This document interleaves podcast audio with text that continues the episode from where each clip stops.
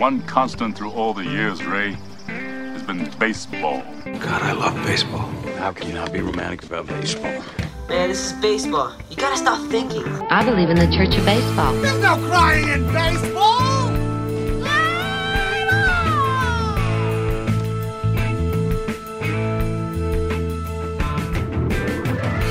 Hey guys, welcome to the show. Hey, everybody. I'm Andrew, And I'm Paul. and this is Play Ball, Baseball at the movies. the show where we watch every baseball movie there is and Every, every single one. then talk about it. And so far, we've watched two. We're at number two.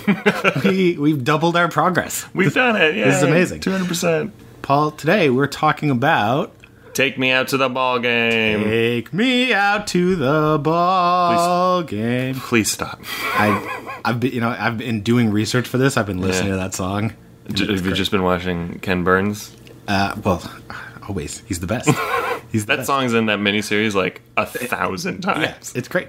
Uh, today we're talking about "Take Me Out to the Ball Game." It is a musical that came out in 1949, starring Frank Sinatra, Gene Kelly, and Esther Williams as team owner Casey Higgins. For those people who have never heard of this movie, like me, Yeah, I've never heard uh, of it. before we watched it, Frank Sinatra, Gene Kelly, and Esther Williams find romance, gangsters, and lots of song and dance on the baseball diamond. in this- Gangsters is listed second in the log line. uh, romance, gangsters, and lots of song and dance Okay. on the baseball diamond in this fast paced, fun filled musical romp.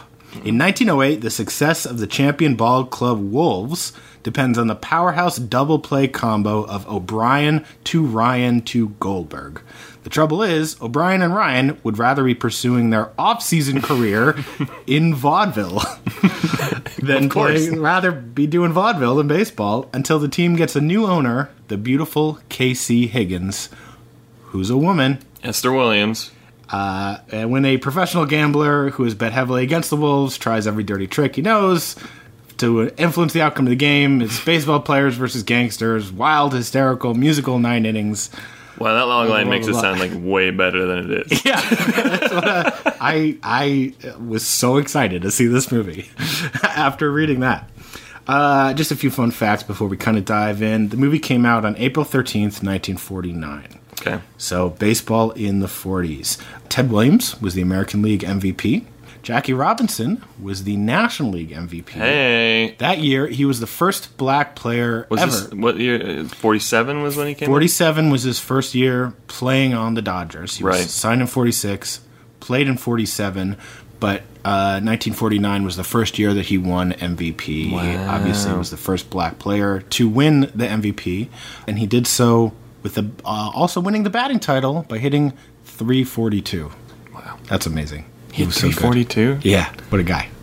The Yankees beat the Brooklyn Dodgers Okay. to win the World Series. They won in five games. This Good. was their I like second. any, anytime you tell me news about the Dodgers losing, I'm into it. It's the Yankees winning, man. They're they're, they're like baseball's I evil understand. empire. I know if if I guess the best result of that series would just they'll- the, if they both caught on fire. Uh, just have a player strike. No Yeah. World Series. So the Yankees won. The Yankees won in five games. Was their second win in three years against the Dodgers for the World Series, and there were 16 teams in the league. So Do you think there were people at that time like complaining about the Warriors, like they ruined baseball? the Yankees and the Dodgers, it's always them. there's never been not people complaining about. The Um, That's a Yankees. really good point. Yeah, So- that's a really good The point. answer to your question is yes.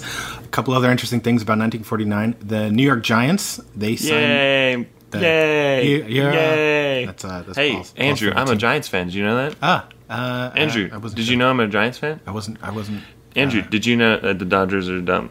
And you keep talking. Sorry. The New York Giants, in 1949, they signed their first black players, who were Negro Leaguers Monty Irving and Ford Smith. Cool. Uh, they started out in the minor leagues. Monty Irving would go on to play for the Giants in the majors. Unfortunately, Ford Smith would never make it to the major leagues. But integration, bummer. that's pretty great. yeah. And it- speaking of, uh, the Negro Leagues were still being played at the time. They were chock full of future Major League stars.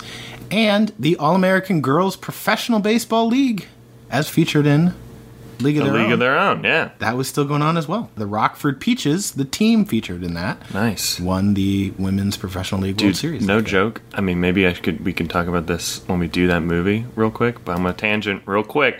last night I met a woman um, who does reenactments, old school, old timey baseball reenactments. That's amazing. Of the women's leagues, and That's she's a amazing. she's a Rockford Peach. That's fantastic. I would that love- fucking crazy? I would love to see that. Like I knew they did it for the, the, the dudes, Yeah. right? But they, they, they legit go old school for the the girls. That's games. incredible. I would, yeah, I would imagine that they have something like that at the Hall of Fame because they've got the old Totally, stadium yeah. there, which I think is she- just for. She was said she was from Chicago, but anyway, that's super cool. I would love to see that. continue. They could have seen that in 1949 because the league was still going on. Right. And one last weird fact about this movie Frank Sinatra's role, he plays uh, second baseman Ryan. Uh, Frank Sinatra's role, Dennis Ryan, was originally intended for professional baseball manager Leo DeRocher. They wanted him to be in the movie with Gene Kelly. Get the heck out of here. And I would have loved to see that. I movie. mean, and then they were like, you know what? Let's get an- a singer. uh, let's not get Leo DeRocher. Who's our backup? Oh yeah, Frank, Sinatra. the movie received mostly positive reviews when it was released, and this is cool. really? It really did. It received mostly positive reviews. Okay. we we might have we might have a slightly different take on that. We'll get into that. Uh, in a but I second. found the original review from the New York Times, and uh, it opens with this The time honored axiom of showmen that the ladies don't go for baseball films, and that movies about baseball players have two strikes against them at the start has been easily circumvented by Metro in whipping up its technicolored Take Me Out to the Ball game. So they liked it. They that's thought the it whole was- review. That's not the whole review. Oh. but that's, that's yeah, they really got to the point. No, it's a it's a it's a pretty good review uh, in the Times. You can check it out on their website, which is cool. That's super cool. So for for people who haven't seen this movie, Which I'm assuming is uh, probably most. yeah, Uh, it's not exactly a classic. it's, yeah, what- in the, in the annals of baseball movies, I've never mentioned. So let's let's just walk through a little bit of what this movie is about.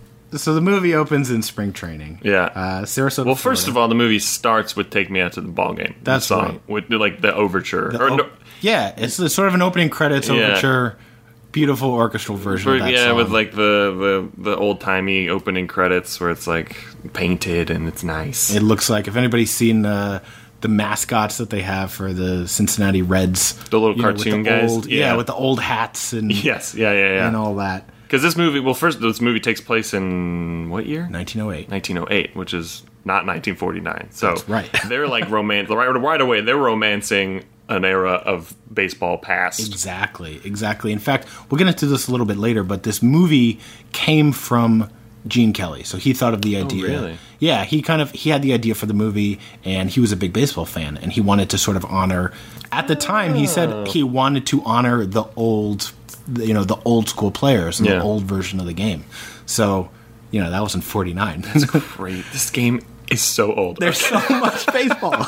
okay, so it opens and it literally opens with them singing, doesn't it? It, o- well, it opens in spring training. Oh, with the manager. everyone That's everyone right, is gathered yeah. together except the two stars and everyone's like where are o'brien and ryan First of all, when we were watching this, they, they were t- it was such old school like screwball comedy like Yeah. speak. We we pause and we're like, okay, we need We subtitles. need I have no subtitles. idea what they're saying. Like, oh, no, no, that's what- yeah, literally like the first thirty seconds, the manager is saying some crucial plot uh, Yeah, yeah. details, and we're like, I have no idea what's going on. we, we did have to go back and then we cut to frank sinatra and gene kelly as uh, Right. gene kelly is o'brien and frank sinatra is ryan but really they're gene kelly and frank sinatra I mean, right, and come it on. turns out in the off season they're traveling vaudeville. they're stars. traveling vaudevillians and they are performing take me out to the ball game I wish so hard that baseball players in their off season nowadays That would be incredible. would do Who would be the traveling best- musical re- Who would be the reviews. best? Who would be oh, the best? that's a good performers? question. Right now, Adrian Beltre. yeah, you get Beltran out there. You get um, I want to see the traveling comedy duo of uh, Yasiel Puig and Madison Bumgarner. oh my god. I mean, that would be classic. Like, would be great. Then the, yeah, they're so at odds all the time. That'd be great. I feel like I'm missing someone who's actually probably who would be a good performer. would be pretty funny. Joey Votto is supposed to have a good sense. yeah, of humor. Joey Votto's supposed to be really. always- yeah. he's always messing with the all the fans. comedians. Always say he's really funny. Yeah, that's right. Yeah, that's exactly right. All right, well, let's move on. Yeah, so th- yeah, they're let- traveling in a vaudeville show, let's let's and they're singing "Take Me Out to the Ball Game." they're doing which It's kind of the best scene in the movie. That is- I- we get song Yeah, and dance. We it's get true. In fact, let's let's uh, take a listen to that first song. Oh yeah, which one? Uh, so this is Sinatra and Gene Kelly performing "Take Me Out to the Ball Game." All right, let's do it. him I heard her shout, Hey, take me out to the ball game. Take me out with the crowd. Buy me some peanuts and cracker jack. I don't care if I never get back. Let me root, root, root for the home team. If they don't win, it's a shame. Cause it's one, two, three strikes, you're out at the old ball game. Okay, well, So that's uh, that's "Take Me Out to the Ball Game." I think it's delightful. it I was lo- delightful. You know what's weird? In the movie, they're dancing, and th- this is the first time we're introduced. We see these characters. That's right, they They are see- talked about in the scene prior, and then it's like, oh look, here are the baseball players, and they're Yeah, yeah, dancing yeah. and singing. Why were they wearing like? If their show is about them being baseball players, like they're wearing like turn of the century like like zoot suits. zoot suits. Yeah, why weren't like- they wearing like fun baseball That's uh, the, uniforms? well, they got they, got- you know they got canes and hats and stuff. I mean, it's va- it's vaudeville. It's vaudeville. What do you I mean? know, but there's costumes in vaudeville. They That's can ju- wear. yeah, they're Anyway. wearing costumes. So I'm just saying right away, it's like really confusing. You're like, oh wait, are these the wait, baseball are these, players? Are these dancing Yeah. clowns also the baseball players? is this who we were talking about? Okay, That's true. I mean, it's a great scene. You know, you get It is the- fun. It's it's They're, classic. they're good singers. Yeah. you get some. ni- There's a nice yeah, tap dance Frank, routine at Frank the end. Sinatra and Gene Kelly, good singers. Yeah, you could do worse. You can tell right away though that Gene Kelly is such a better dancer than Frank Sinatra. Oh yeah, absolutely. immediately. Like there's a couple moves where they like on the floor, and Frank was like a good beat He's and a half huffing. behind. He's, he's yeah. trying to. He's he's struggling to keep up. Because let's be honest, it's Gene fucking Yeah, Kelly. he's Like, amazing. He's, He's- he's the best dancer. the guy. Yeah, uh, he's wonderful. Okay. So uh, we Moving have, on. We have this great we have this great vaudeville scene. Yeah. and then they arrive back at spring training and uh, immediately begin bragging to the other players yeah. about yeah. their uh, sexual exploits yeah. while on Which, tour. You know, it's locker room talk, right? they're, they're sports guys, but dang, it's like it's got a history. Locker room talk. Yeah, ugh, it's. let's just say this movie would not. There's a lot of problematic stuff in it. I, I, I- yeah. Let's. Uh, so you know, don't take our word for it. Yeah, just listen to it. Listen to it. Listen to it. This is uh, yes, indeedy. I kissed a gal in old Wyoming. She rode a horse in a Wild West show. When I said, baby, I'm bent on roaming, she cried, we just got started, and she sighed, we can't be parted, but I left her broken-hearted at the rodeo. Oh, yes, indeed. Yes, indeedy. Yes, indeed. The boy said no. Yes, indeed. Yes, indeedy. I left her broken-hearted at the rodeo. yeah. All right. That's a song that existed. Yeah, uh, it, it hasn't aged well. No. not in the slightest. Yeah, this was this this was where the movie started to take a bit of a turn for. Yeah, which is honest. Like I don't know, fucking ten minutes in. Yeah, this is what scene number two. Uh, yeah, that whole. So we didn't play it for you, but there's a verse at the end where he talks about d- d- d- Romancing. romancing a girl in Mississippi. A Southern Belle. Southern Belle, uh, and he there, his kisses were from heaven. And then he finds out that she was eleven, and he had to go. and everyone's like, "Ah, oh, well." Hilarious! Oh, that's so funny. Uh, yes, indeed. Yes, indeed. yeah, it's a little, uh, little, little problematic there. a little bit, just a tiny bit. I will say, hopefully, uh, you know, at the end of the song, there is the kind of reveal of Goldberg comes and he's like, "Hey, you guys are the biggest liars in all of baseball." Right? They kind of And everybody has a laugh about it. That's so funny. But uh, I don't know. yeah, The rest of the movie, his behavior does not seem like he's Yeah. lying about what he's saying it, about. uh, it doesn't doesn't really back that up. Not at all. So, so and next- even like even if he even if he lied about like Yeah, he's like, like, oh you're that's- 11 like you still like wanted to have sex with an 11 year old even if he's even if he's lying, he's like, "How do I brag to the guys? Oh, Yeah. I, I this is this is a great idea. Let me say that I did this." Uh, I don't know. I don't not not the best choice. anyway so then they get the news that the team got bought The team, uh, that's right. The team is passed. It's either bought or passed. I don't remember. it is passed to the Oh, new like in the owner. will? Yeah, I think maybe you're Yeah, right. Yeah. it's inherited by Casey Higgins. Is Right. going to be the new owner, and everybody is guessing what is he going to be like. Everyone's upset about it. Yeah, they they they have a pretty loose structure. You know, ordinarily the rules are pretty stringent about. Uh, you know, you can't go out at night during spring training. You're supposed to be Right. getting ready for the season, and the guys have been kind of They go out to taking advantage of go to that. gir- go Yeah. to bars to get girls That's and right. stuff. Yeah. Uh, just a grand old time for the, It's, uh, bo- yeah. for the boys. It's, and then there's a, a pretty delightful twist. That's right. One of the team executives goes to the train station to pick up Casey Higgins, and he's asking around and kind of bumps into her, figures out her name, and he says, Yeah. "Oh, he's a girl." He's the girl. Casey yeah, Higgins. so it turns out the owner of the team is a girl, and they're all extremely sexist towards her because oh shit, it's a girl owning a baseball team. They women don't know nothing about baseball. That's that's, that's period accurate. Paul. Thank you. That's pretty much.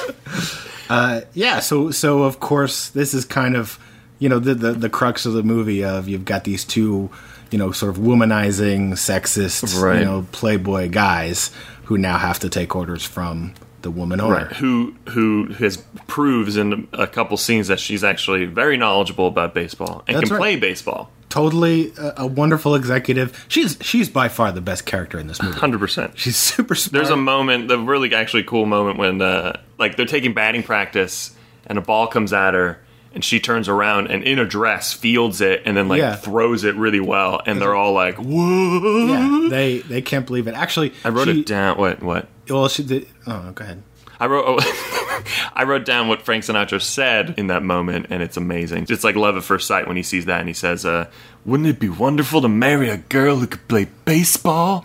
And it's just like, yeah, okay, yeah, yeah, yeah. kind of yeah If you let them, maybe you should let them. Yeah, were you gonna amazing. say? Yeah, well, she also uh, she sees that uh, Gene Kelly is kind of horsing around in the batter's box, not taking batting practice. That's right, seriously yeah, yeah. and not doing well. And she comes in, and she's oh, you're stepping in the bucket, and like shows him what to do. Right. And sure enough, he oh no, it's not Gene Kelly, it's Sinatra. Sinatra. No, I thought it was Gene Kelly. Was the No, one that because said- Sinatra's taking it seriously. That's what it is. Sinatra's struggling, and she tells him what to Are do. you sure? I thought it was Gene Kelly. that was And struggling. then no, because then later Gene Kelly comes up to her Mm-hmm. when she's in the batting box and tries to put his hands all over her. oh god, yeah, it's it's not good. that's right. He gets all. He does that classic like, "Now what you want to do?" And his Yeah. arms come around. It's like, But dude, but the advice that she gives Sinatra, the hitting works. Advice, it Yeah. works. It's a real thing. I looked it up actually Really? to take a, a little mini inside baseball. So the advice that she gives Sinatra is uh, she says you're stepping into the bucket. What stepping in the bucket is is when you kind of as you hit, you know, you want to take a step to build up the momentum for your swing. Right. right? You want to step directly towards the pitcher and sort of be most in sync in, in opposite of the way that the ball is coming back to you. Stepping in the bucket means you're kind of taking a step towards third base. Some of the ball players they try and open up their stance, you know, if the ball looks like it's coming right, they're too gonna far super inside. pull it. Yeah, Yeah, and uh, and so they i- in reacting and stepping to sort of hit at the same time, they kind of step in the wrong direction, which we call stepping in the bucket. and the the bucket was because there was a the, all the shagged balls were next to them in the bucket, or like I wonder. I feel like Mm, that's what was happening because I feel like in the movie there was a literal bucket That's next to him, true, wasn't there? Yeah, that's true. I think it was also the might balls. be the, the s- you know the square of the batter's box. Oh, it's possible. Yeah. You know, might be part of it, but Well, there was an actual bucket. regardless, Yeah, that's cool. she knows what the hell she's talking she about. knows what she's talking She's about. great. And they were uh, shocked. so we then we then sort of move to the you know we kind of move through spring training a little bit. The players are all having dinner now, Right. And they're trying to figure out you know how do we act around a woman? Oh, my we, God. we can't be animals at the table. But mind your manners. Yeah, they- they- they don't make a- swear. Uh, Make a huge show of, of being polite, but uh, but we do get into a little bit. Casey Higgins is asking about you know what's special about this team, and there's a write up in the newspaper about the double play combination Right. of O'Brien to Ryan to Goldberg, who's the first baseman. and then they burst into song. I'm shocked. let's let's take a listen to O'Brien to Ryan to Goldberg. O'Brien to Ryan to Goldberg. What a great double play. The other team never can get to score. In every inning, we keep them from winning each time that they try for a rally. That's when we save the day. Someone's on first and the game is in doubt. The guy up at bat hits a terrible clout. The dust clears away, and they're both of them out. O'Brien to Ryan to Goldberg. All right. So that's a that's a pretty accurate musical depiction of a double I play. will say, as it was happening, I was like, I don't think I ever thought I'd be seeing a musical number About- about a double a play. double play. Yeah, what a but specific. I it's mean, stri- like it was, on, but it's also the only baseball song in the movie. It's the only thing about baseball in that- this movie. That's true. Yeah. Uh, besides, I mean, take me out to the ball game is about. But yeah, but th- they didn't kinda. write that song. Yeah, you know what I that's mean? right. But Uh, yeah, it's a it's a cool. Uh, it's probably my favorite song in the movie. I It's guess. a fun number. Yeah, it's, a it's fun. fun. There's there's some good dancing. I mean, Yeah. Look, all of these are like if it gives Gene Kelly a platform to dance for a couple minutes. It's literally the whole point of the movie. let's That's be honest. right, Yeah. yeah. And every movie he did was like, this is a vehicle for Gene Kelly's feet. let's, just, let's just let's just give him a stage. Yeah. and uh, we'll film it. I guess Exactly. But yeah, this song was cool because it was about a double play. So uh, after this, we see Casey Higgins is sort of tightening down on the rules, and of course, the guys will get fined if they go out at night. You know, Right. you got to be in bed at a certain time. Keep up your strength, stamina. Which get ready she for the doubles, season. right? It was like That's- tw- 25 bucks. Five bucks. Yeah. in 1908, that's it's a lot. And then she was like, it's 50 now. 50 now. Yeah. Good for her. I mean, she's the boss. Come on. That's great. Yeah. So so the guys sort of concoct, uh, Brian Ryan and Goldberg kind of conduct, uh, concoct this plan to break out. And the plan is they're going to send Frank Sinatra, who, by the way, Yeah. is the inexperienced one with women. Right. He doesn't know anything about women. Gene Kelly, who I guess you said, like, was this is his pet project. So he was like, I got to look great. Yeah. He's like, I fuck, I'm obsessed with women. And Sinatra's like, what do I say? yeah, yeah, yeah. That, that's, uh, uh, so if you want to see a real piece of fiction, Yeah. Frank Sinatra's the one tongue tying around But women. the, in the beginning of the scene, the one note I took was Frank Sinatra slides down a palm tree.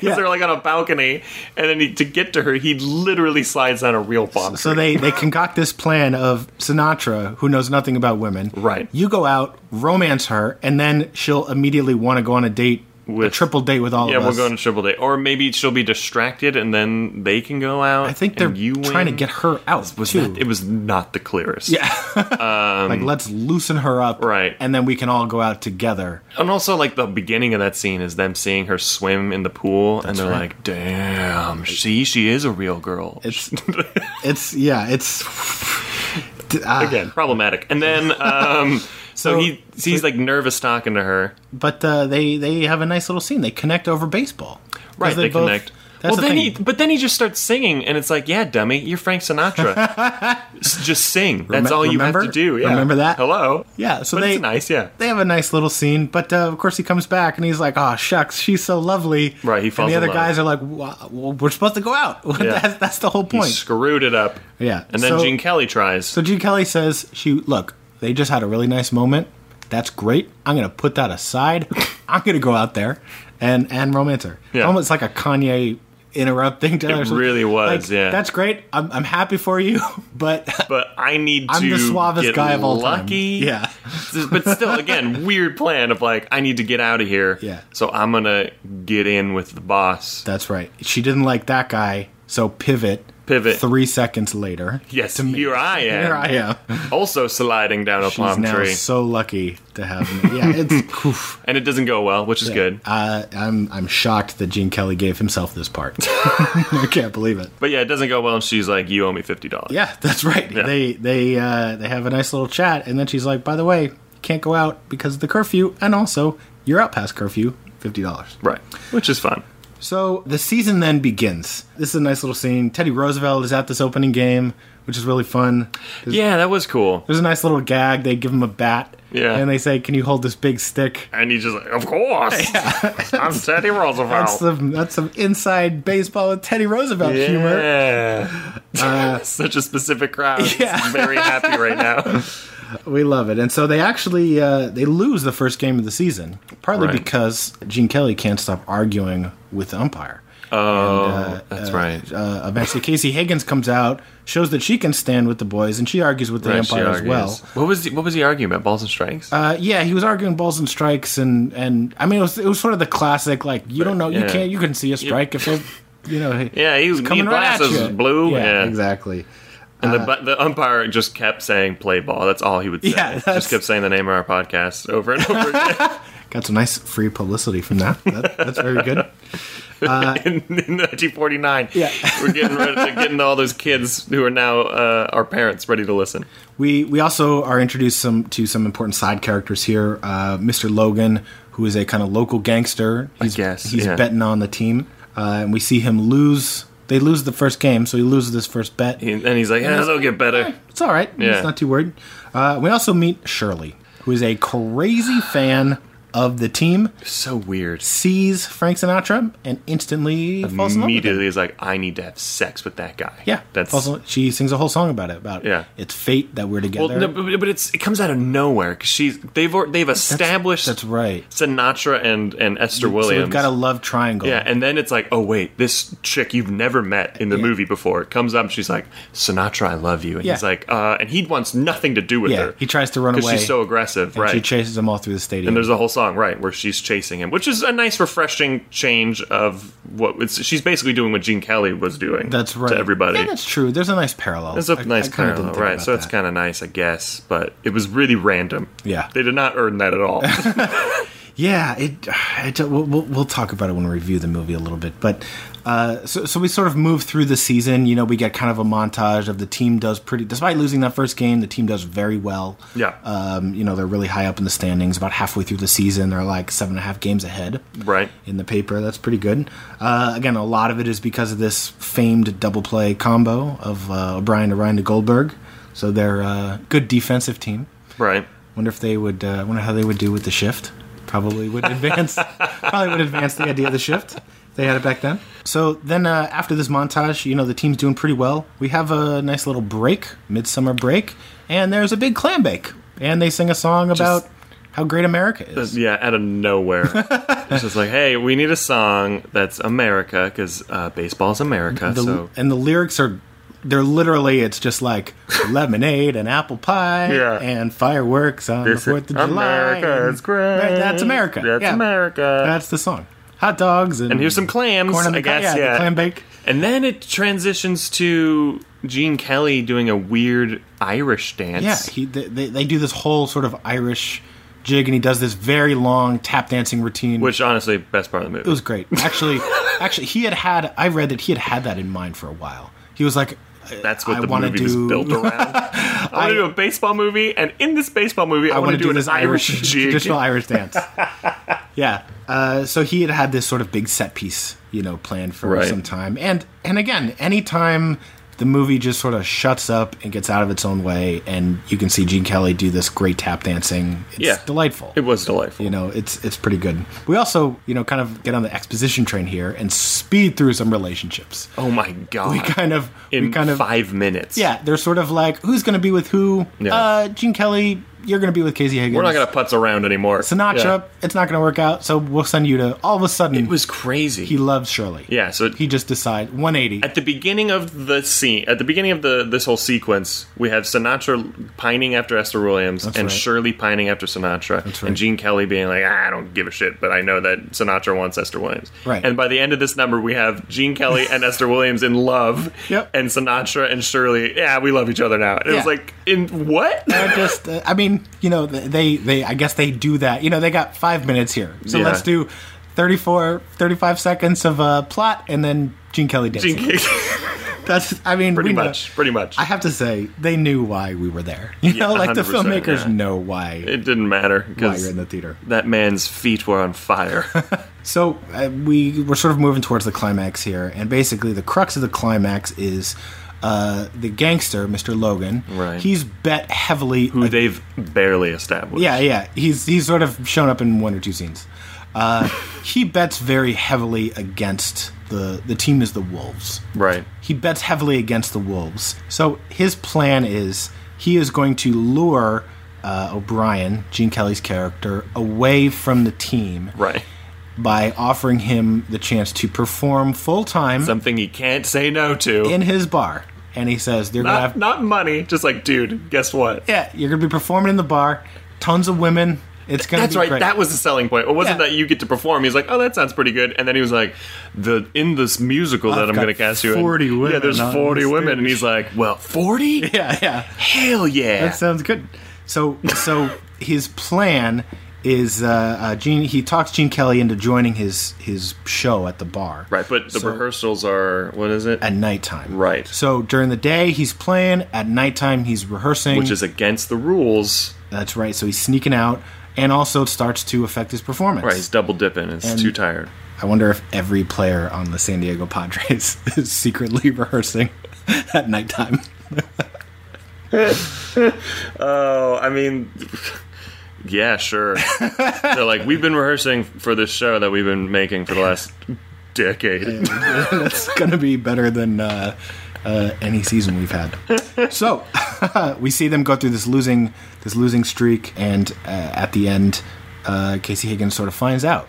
Right, uh, Gene Kelly's going to quit the show. Right. He says he he's reaffirmed his love of baseball. He's going to quit Right. the show. He's feeling bad. All the guys are like, "What's what's, what's wrong?" yeah, yeah. Uh, But then, uh, because the he tries to quit on the gangster, the gangster comes and reveals what's been going on To Casey. to Casey. Well, right before that, the, the, it's finally revealed to the both of Gene Kelly and Casey Higgins or Esther Williams that they both love each other. they they reveal their love. Right, and they have this kiss. And I wrote down the the, the line, and it's honest best line in the movie. Uh, Best line. Ah, Give it to me. It should be in every baseball movie. Give it to me. he um, they're like talking. They're slowly moving towards each other for the kiss. Uh, she says it's about your batting average, and you've been making a lot of errors. and he says, "Am I making one now?" And then he kisses her. I love it. And it was like, okay, that's a good line. There's also I was I was re- rewatching it yesterday to sort of prepare for the show. He also s- like he admits that he's a jerk and he says, "I've been such a foul ball." I love it. I want to I wanna use that. That And is he- so If I put my foot in lame. my mouth, I could be like, "Ah, "I'm such a foul ball, guys." I'm sorry. but then Mr. Logan comes in, messes everything up, and uh, Casey Higgins fires Gene Kelly. She kicks Right. him off the team. because she's like, "How dare you? Right. You've been lying." and they they continue in their slump. Uh, Right. So poor. They play so she poorly. kicked him off the team. I feel like that wasn't very clear. Was that clear in the movie? oh yeah, she Was lets it? she lets Okay. him go, and then and then Mr. Logan says, "I'm not gonna." I was just thinking about how baller Kicks that him off the line show. was. I guess. he gets Right. he, so he loses the team and the vaudeville act Right. both in one fell swoop. Right. Uh, so it's sort of the team is terrible, and he tries to concoct this plan to get back on it, and we kind of end up uh, in the final game of the season. like a playoff. It's a playoff game To make the playoffs? uh, to make to win the pennant. To win the pennant. They- Right. They tie with the Cleveland Indians, and uh, they have to play a one game playoff. Right. Uh, so what happens is Gene Kelly. b- Basically, what happens is Gene Kelly tries to get back on the team. He ends up back at the stadium Right. with all these kids chanting. They sort of let everybody know, O'Brien, we want O'Brien, we want O'Brien. Oh, What, what makes him go back to the stadium? Was he just like, I gotta get back to baseball? Yeah, he just he sees that the team is losing and Right. He he It's the day of the game. Yeah. So he so he shows up at the stadium and Shirley, who is privy to Mr. Logan's the gangster, his plan, Yeah. lets Frank Sinatra know you can't let him play because wait, wait, wait, wait. the gangsters Wait. will take him out. Wait, wait, let's back up. Back up, real quick. The way he gets back on the team Yeah. is he shows up at the ballpark and he's just like, How am I gonna get back in there? And then there's these kids there, and he, That's then right. you see the moment of like, I know what I'll do. And then the kids come up. They're like, "Hey, O'Brien, O'Brien, O'Brien." He's like, "Yeah, hey, I'm O'Brien." And then they're like, "Come in, come in." Yeah. And they drag him in. And then they're like, "It's sitting in the stands." and like all the kids around him are like, "Look, it's O'Brien! Look!" And they start cheering, and then slowly all the people around him are like, "Oh my God, it's O'Brien!" And then he gets lifted up and brought down to the field, and it was like, "That was your plan? Uh, you yeah. assumed all of this would happen?" It, that's how uh, Indiana Jones escapes from the Nazis. all the children show up and I guess that's true. Take him away. That It's wasn't like- his plan. Sulla sent those kids. yeah, but I'm just saying it's, a, it's an effective technique. It's a really dumb plan. It works. It gets Yeah. him back on the team, and then yes, Get a then bunch of surely kids to do it for you. that's the So then Shirley's like, "Frank, you can't let him play." Yeah, they have to win this game, Right. To to make to win the pennant, Right. Make it to the World Series, and Shirley says to Sinatra, "You can't let him play." Because the gangsters are going to try to stop him. from Right. They're playing. going to hurt him. So So you need to You need to not do it- let him play. yeah, you need to hurt him first. It's so confusing. It's it doesn't make any sense really. so they do this like which oh we forgot to mention w- they established in a prior game that before some of these games they do like a fun vaudeville act. yeah, like a little comedy. Yeah, they're like clowns, and they're like they have a, a big old bat and uh, A softball, a they softball, bonk each other on the head, right? all And so during this one, it, Frank Sinatra switches the softball for a real ball, and uh, and he beans him in the head, hits him on the head to protect him from the gangsters. who might try and hurt him to Yeah. keep him off the field. So it's like I, it doesn't make any sense. It's so it's like why not just win the game? yeah, it really just feels like they ran out of steam. It's so They're weird. trying to get you know some shenanigans. you know the gangsters. Then they they sort of kidnap Gene Kelly and they bring him to Right. the clubhouse and they they pose as doctors so they won't. Well, yeah, they take him out the Let him field, and out, yeah, the, and- the gangsters are like, "Don't come in here," and then The ball players all sort of figure out what's going on, right. And they're able to to, to They break get him out. back, right? Yeah. And Gene Kelly wakes up because, by the way, he's been knocked out this whole time. Yeah, Presume I- like he could be in a coma. yeah. Way to go, Frank! You really protected him from harm. Getting beamed in the head, man. Ow. Enough to knock him cold. Yeah, for Knock him out. like half an hour. Yeah. okay, so then he wakes up, Gene Kelly, and he's immediately angry at Furious. Frank Sinatra. He's like, "He did it on purpose." Yeah. So he he he comes out to the field to go after him. Yeah. And Sinatra's on first base. So he runs after him and the guys are holding him back and they're Right. like, if you want to catch him, get a hit. He's Yeah, like, you gotta get yeah, on. I'll do that. And this is like literally the ninth inning. It's like two outs, and Yeah. they're down by like a run. yeah, everyone else Or is it's tied. invested in the game. yeah. And he comes out and sure enough And they just let him back in the lineup. Yeah. like buddy, you gotta tell them he's it's a- too late. He's a pinch hitter. yeah. They pinch hit him. so sure enough he gets a hit, you know, chases he gets a home run. I thought. Is that it? Yeah, that's right. He hits a home run Yeah. and chases Sinatra around. It's a Right, and fun- the only reason, yeah, the only reason he wants to get on base is to beat up Sinatra Yeah, so so he's chasing after Sinatra all around the bases. on his home run trot. the whole crowd comes out and And that was a fun. I've never seen. celebrates. I don't think I've seen that before in a baseball movie. it was a funny gag. where he's chasing him around, like Sinatra's For a different try- purpose. Right, they're both doing the home run trot, but they're really chasing each other because they're Yeah. angry, which and was so fun. they they pass home plate. They go around again. Right. You know, but then the crowd comes out and sort of lifts everybody. and then Gene Kelly's mad, and he's like, "Ah, we won! Ah, we won the pennant. You didn't. I'm not angry. You almost murdered me to stop me from getting murdered. That's doesn't make any sense. uh, yeah.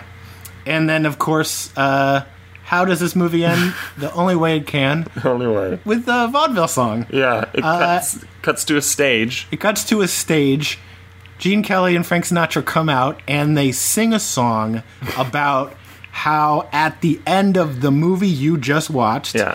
Gene Kelly gets this girl and Frank Sinatra gets that Like girl. they use their names, yeah, Kelly gets Williams and Sinatra. Sinatra, gets whatever her name was. yeah, and it's very and- meta. And this movie has to end on a happy note Yeah. because that's how the author wrote it, something like that. Yeah, literally, the, it's like this weird epilogue of like, we were in this movie you Yeah. just watched, and now it's over. you weren't here for baseball and a narrative. You were here to us. see some song and dance. Ta-da! Ah, Now it's Yeah, And over. we're just giving it to you. See you in the next bullshit one. so Yeah, so that uh, that's the whole movie. that's Take Me Out to the Ball Game, which also was a big hit at the time. Uh-huh. it was pretty success- so successful uh, that it got Gene Kelly and Frank Sinatra their next movie together, which was On the Town, which is sort of their big Okay. their big sort of starring duo. Wow. That one's a, a, a bit So- more of a classic than this one. So the only the, the big the biggest claim to fame this movie has is that it made art Yeah. on the town happen. Great. It got that other movie that uh, people like better. Great. So let's talk about this movie for a little bit. Yeah. So again, just some sort of historical background. Uh, so this was Gene Kelly's idea. Was the idea for this movie? He was a Okay. big baseball fan, uh, and he had the idea. You know, all if you l- sort of makes sense. If you look at all of his movies, they all have these sort of big, the, you know, th- this big stage. Yeah. we do a movie about baseball. Singing in the Rain is about movie making. Sure, yeah. American in Paris. You know, they're going to take this big canvas and do this sort of fun you know, Yeah. I guess palette. It's kind of for the set formula at pieces. the time too for musicals in Yeah, general. totally. It, it was it was a genre. I mean, it was its own genre. of 100%. The big studio song and dance comedy of errors with some romance and Yeah. lots of fun. Gene Kelly actually uh, almost pursued a career as a shortstop with uh, the Pittsburgh Pirates. Get the heck out of here. Yeah, that was his hometown. Th- He loved baseball. Yeah. Again, that's why sort of why he wanted to do this movie. Almost was a shortstop, which I feel like he would have been great at. Are you serious? he tried out and everything? I, I don't know if he tried out, but he considered it and like could have gone on to do it.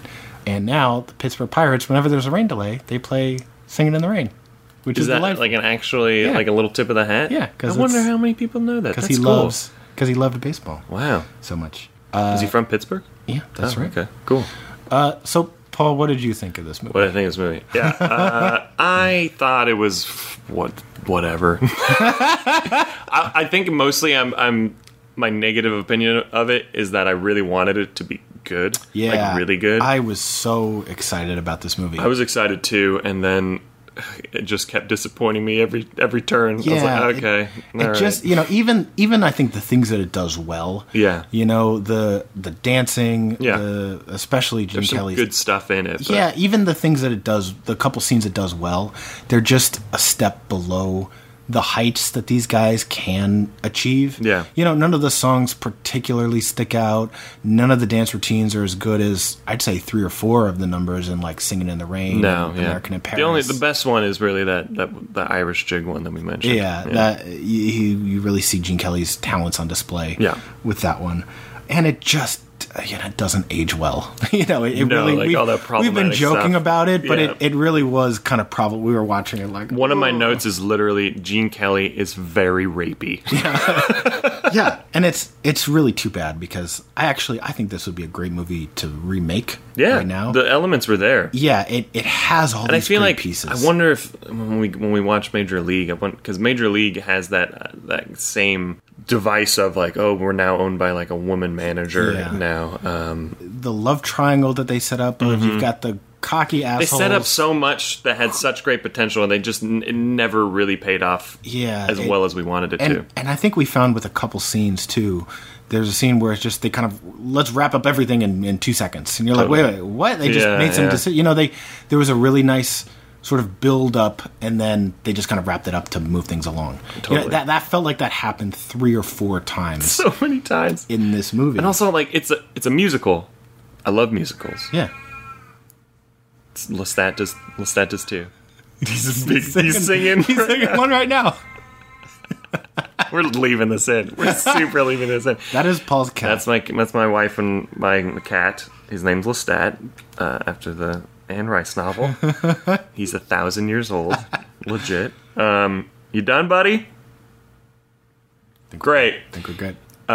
What was I saying? That's music. I love musicals. Yeah, good musicals, the musical numbers numbers should forward the plot, right? Yeah. Or tell us something about the character we don't know. They Sure. should have some character development, some Yeah, forwarding yeah, of the yeah. plot. Bad musicals don't give a shit about that, Yeah. and they're just like, "Here's another song, Yeah. because it's time for a song now." And Yeah. that this movie had like three or four songs like that. yeah, it's it's true. You know, I was I was looking for I got some positives written down. I was I Okay. was like You're trying to mine for hunting for some? Yeah. yeah for some positives. Let's hear your positives. Um, first of all, just it, it is a really nice example of just like classic 1950s musical filmmaking. Totally. Of just pure escapism. yeah, No. pure escapism. These big, involving, colorful set pieces. A couple Yeah, of yeah. them in the movie, and also just like these really sort of beautiful, long, wide shots. You know, there are a couple scenes in this Yeah. movie where it's just one shot for the whole scene. That's true. Kind of get everything across, Yeah. and it really, I you know, like right before and right after this, I watched movies that are just more modern and just the cutting is so quick. Yeah, you know, that's which is true. you're just ah, and you just get kind of overwhelmed. And this was just like a little more space. Yeah, lets everything breathe Sure. and framed up nicely. So I don't know. I And then the appreciated that. escapism, it was cool. It was nice. The the romanticized of that era of baseball. Yeah. that was cool to see. And I, I will say also this this movie for me too just proves that Gene Kelly was so talented. Beast, yeah, that guy. He's, His tap dancing is excellent, and his not I- overrated. Like when people say he's a legend, Yeah. there's a reason. I really appreciated also in this one watching his physical comedy. You know Yeah. that that yes indeedy song is the lyrics so problematic, but the way he kind of prances around and how he scrunches up his face. He was and very his- Jim Carrey-esque, Yeah, very yeah. Jim Carrey esque. Totally. incredibly over the top, but it, he he made it work. Yeah, he's so expressive, and it just. Yeah. He also okay. I told you this when we were watching it, and I, don't, I haven't really I haven't done the research, uh, but he sounds like Wacko or Yakko, whichever the lead one is of the Animaniacs. Yeah. and I don't know if the guy who does the voice is doing that intentionally, but I showed you back to back. They sound so similar. It's wild. It's really weird. It's pretty wild. Yeah. okay. Fun fact. And he's just, yeah, he's just bursting with energy Yeah. through this whole movie. Much like Yakko in the Yeah. Animaniacs. So, yeah, that's uh, it's it's whatever. that's the movie. watch it. I think it's, it has it. You, you should watch it if you're interested in it. Yeah. it's, it's definitely worth checking out. Yeah, it's, you know, it exists. that double play song is cool. Yeah, I mean, for it's- baseball nerds who like Yeah. if you really want to see a musical number about baseball, you know what? Just YouTube it.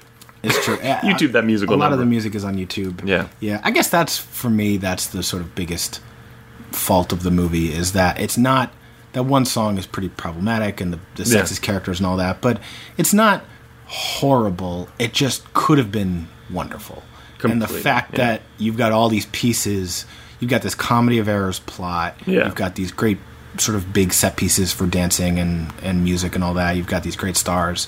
It could have been a classic. It could have Yeah, been yeah. terrific. And it just It was not. Yeah. it, it just isn't. All right, so yeah, so let's move on, I guess, to uh, the inside baseball, baseball in the movie portion. What do you I say? am so excited about this. Let's do I it. went on a deep dive. Oh boy, Okay, so this movie takes place in 1908. So Okay. The baseball scene in 1908. There were 16 teams Yeah. in all of baseball.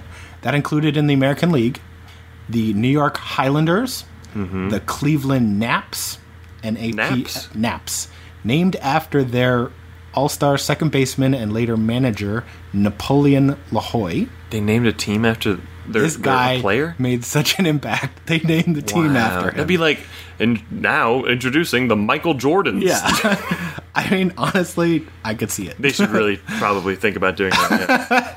It it also included the St. Louis Browns, who later became the Baltimore Orioles. Okay. The Washington Senators, Mm-hmm. who later moved to Minnesota, became the Twins. And this was one of the first years of the Boston Red Sox being named the Red Sox. Previously, they were the Pilgrims. Did they play the Red Sox in the movie? I feel like they. They did. That was the weird part about the movie That's is they, right. they made up their team name. Like the team they played on didn't exist. Yeah. But they played real teams. All the, all the real teams. Yeah. I like that. I Did kind of you? like that it was real teams. I wonder if they I wonder if they couldn't get permission to be a team. That's true. That's true. or if they didn't give a shit. Uh, also in 1908, in the National League, we had the Brooklyn Superbas, who later became the Dodgers What the heck? because they were superb. Oh wow. and we had the Boston Doves, who later became the Atlanta Braves. I feel like a lot of a lot of these early team names are just thrown at uh, the Naps. Yeah, Yeah, it sounds sure, great. it's fine. Sure, Who that's a cares? thing that we can all uh, go Naps. Uh, we also had again in the American League, we had the White Sox, the Tigers, the Philadelphia A's. In the National League, we had the Chicago Cubs, the New York Giants, hey Pirates, baby. the Phillies, the Reds, the Cardinals. So some of the teams that we're used to seeing are already established. Right. You know, 110 years ago. Uh, God damn. 1908 famously is the last year in which the Chicago Cubs won the World Series for their uh, 110 Good for them. year curse. Good for them. Yeah, they did it. uh, and we will talk about that a little bit later in the show. Uh, but some of the some of the players at the time, some of the all stars, we had Honus Wagner who hit 354 that year. I think we're two episodes in a row where we where we've mentioned that name now. Honus Wagner. Yeah, did we mention about the hit the uh, Yeah, the baseball baseball card. card? Yeah, That's right. Uh, Ty Cobb hit 324 as well. what a jerk. Christy Mathewson had 37 wins. That's amazing. Just some of the old timey stats are just like yeah, how yeah, that's what? not that's not it's possible. not humanly possible anymore. uh, and and Cy Young, Mm-hmm. uh, still pitching at the time, finished the season with An a- award was pitching. What do you mean? Oh uh, he finished the season with a 126 ERA. So oh my god! How amazing. many games played? You don't know. Uh, not off the top of my Sorry. Here comes the That's part of the show all where right. Andrew does research, and then I ask him about it, and he's like, "Dick, I didn't do that much research." That's a running Sorry. segment. Yeah, It's a running segment. that's just the whole show. okay, so let's talk about Take Me Out to the Ball Game, the song. Oh, the movie. Oh, too late, buddy. Uh, yeah, uh, okay, uh, tell Mr. me about the song. Okay. First of all, uh, I- I'm not surprised that this movie exists. right? Okay. Like because of this song. Yeah, of course. Because it was a huge hit, super popular, Right. and that was sort of Gene Kelly's thing. Like, "Singing in the Rain" was a song before he was like, "Oh, yeah, I great. didn't know that. That, yeah, he was like, that's "Oh, cool. that song, yeah, let's, let's do a movie." That makes I- I sense. wanted to do this Irish thing. Let's throw Right, that right, in. right. Okay, yeah, that's enough, right? That's that's enough. Can we talk about real quickly how it was such an American clam bake, and then out of nowhere he's Yeah. like Ireland Yeah, time. Gene Kelly, do the Irish song. All right, go on. Okay, so take me out to the ball game. This is pretty cool. I found some cool stuff on this. Uh, it was a Tin Pan Alley song with music by Albert von Tisler. T- Tilzer. Tilzer. Mm-hmm. I feel like I only know this name because it's always in the credits of, Ken every- Burns baseball. yeah, maybe. Uh, the lyrics were by Jack Norworth. It was written in 1908.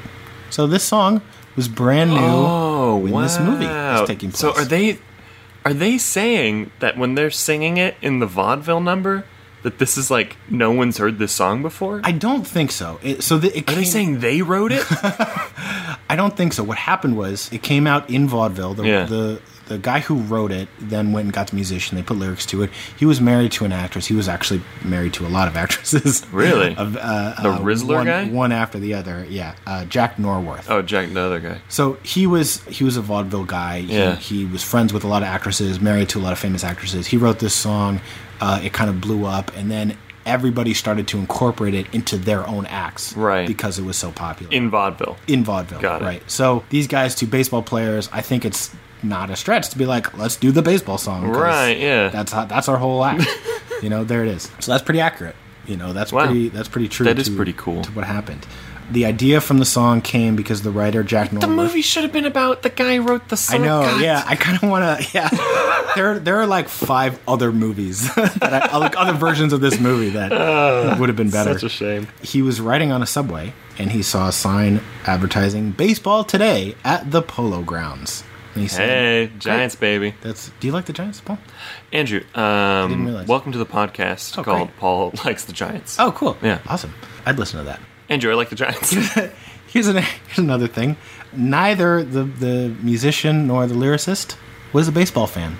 Neither had been to a baseball game. they were just corporate sellouts that They just, wanted money. Well, no, he just said, "Oh, there's a thing I can write a song about." that would be poppy and people Oh. Opposite, liking he's it just and- an artist. Yeah. yeah. The first known time that it was sung at a ballpark Yeah. was in 1934 at a high school baseball game in Los Angeles. Really? Yeah. It took basically 25 years for someone to go, well, let's sing the baseball song at the. That everyone the already baseball game." knows because of the vaudeville circuit, I Yeah, guess. that's Wow. right. This was a, this was a. What did you say, huge- 1934? 1934. Wow. So that's pretty cool that these two guys, Yeah. who were not baseball fans, they were song, Yeah. they were performers Yeah. and musicians, and they contribute to our game like the one thing that everybody knows about baseball. Everybody. It's the single Yeah. biggest thing. It, I, I- I'd wager there are more people out there who know this song Yeah. and can't name a single team yeah, or no, or name a one rule about Yeah, baseball. any, anything at all about yeah, baseball. but at least they probably know the melody at the very least. Yeah, yeah. sure. Buy me some peanuts and crackers. Like you just fill in the song. It's- yeah. you know, once you hear a little bit. So that's pretty cool. That is pretty cool. I would again like to see that movie. Let's go a little further. So Further? a little, let's dive a little deeper. So uh, something else that a lot of people don't know about this song is that it actually has a sort of a whole story with it. It's got lyrics. Most people just know the chorus, the famous part that everybody knows. Sure. that's the chorus. of Yeah, the yeah, song. yeah. But there's this sort of whole setup before and amongst that, and I've got the original recording. Get the heck. Is this what you texted me about? That you No. were so excited? No, that's Oh. coming later. Oh, guess, guess what, listeners? Last night, Andrew texted me like, "Dude, I have the best thing to tell you on the podcast." I'm like, "All right, I can't We're wait." building the hype. for Okay, that great. coming All right, so you're gonna show us the full version? Yeah, of- let's uh, let's just take a, a little bit of a listen to the original recording of this Oh, that's cool. from 1908. Okay, here we go. On a Saturday, her young beau called to see if she'd like to go to see a show, but Miss Kate said no. I'll tell you what you can do. Take me out to the ball game. Take me out with the crowd. Buy me some peanuts and cracker jack. I don't care if I never get back. Let me root, root, root for the home team. If they don't win, it's a shame. For it's one, two, the old ball game. Wow. Yeah, I think I have heard that before. Yeah, on, it's- on Ken Burns. Ken Burns throws it in all the time. right. It's incredible. Yeah. it's great. Yeah, so there's a full set of lyrics to this song. Uh, and it kind of tells this little story. Basically, what happens is there's this woman named Katie Casey. And Casey is baseball mad. She had the fever and had it bad. and she just wanted to root for the hometown crew. And what happens in the song is on a Saturday, her boyfriend comes over and he's like, Let me take you out. And she says, I will only let you take me out if you take me out to the ball game. She doesn't want to go on a date, but she'll say, "You can accompany me Once again, to the ball game." where's this movie? Yeah, exactly. Why wasn't the movie this? oh, it gets better. Okay. it gets better. So then we then we have the chorus. You know, take me out to the ball game. Take me out to the blah blah blah. Yeah. The famous thing. Uh, and then it goes on. It says Katie had seen all the games. She knew all the players and all their first names. She told the umpire that he was wrong all the time. And when the score was tied, when Yeah. the score was just two to two, Katie Casey knew what to do. Just to cheer up the boys, she knew she made the gang sing this song. Take me out to the ball game. We go back to the chorus. wow. So Katie, It's like a it's like the prequel to Esther Williams' character. yeah, so so she shows up. It's a tie game, Okay. and she rallies the whole crowd and the whole team, Wow. and and gets everybody cheering and singing. And you know, you presume that they're going to go on to win the game. It's not actually presume, written sure. in the song, I guess, because the guys weren't fans. They're like, ah, we, we don't care what I happens. don't know what- what was baseball? yeah, exactly. So this is pretty cool.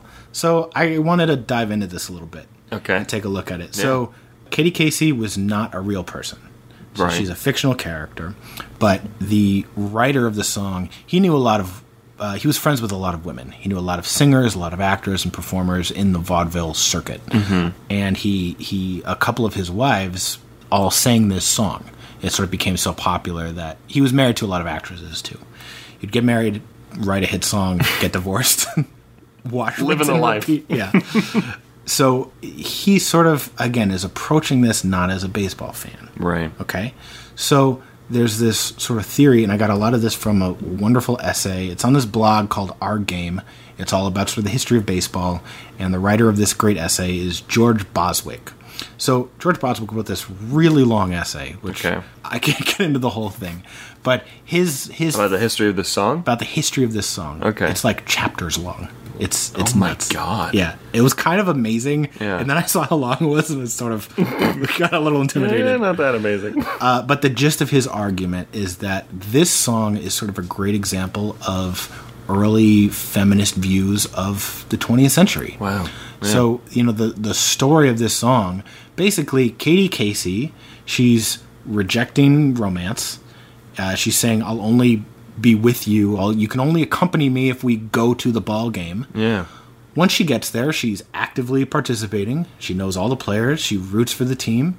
She argues with the umpire, stands up for her views. Right, yeah. Much like we see in the movie, actually. Yeah, totally. Uh, with Casey Higgins. And at the end, she's the one who sort of takes over and leads the team, you know, rallying all the all the troops uh, when the game is tied to presumably go on and, and How claim is this victory. not a movie? It sounds like a Pixar movie. I Yeah, feel like yeah, they yeah, could, you know what I mean? exactly I right. feel like Pixar could do something with this. Yeah, so he has this again. George Boswick has this great essay, sort of delving into the history of that. Katie Casey, you know, her surname, she's probably Irish, so there's a whole thing about you know the the Irish fight for civil rights, you know, in yeah. early 20th century.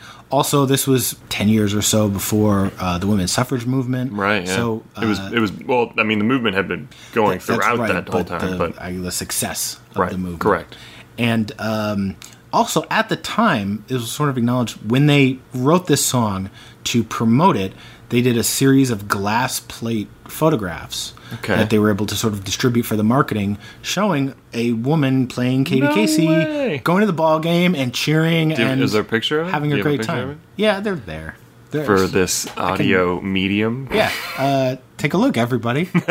Looks great. huh? I want to see it. we'll Yeah. po- we'll put it. We'll post the link. Yeah, that's right. Here's actually here's one. Here's the That's one of them. That's it. Yeah, the slides of uh, the slides of this song. Oh, wow. And it sort of shows the whole story of Kitty Casey. She's hanging out at home. Her boyfriend comes up, and she's like, "All right, let's go to the ball game."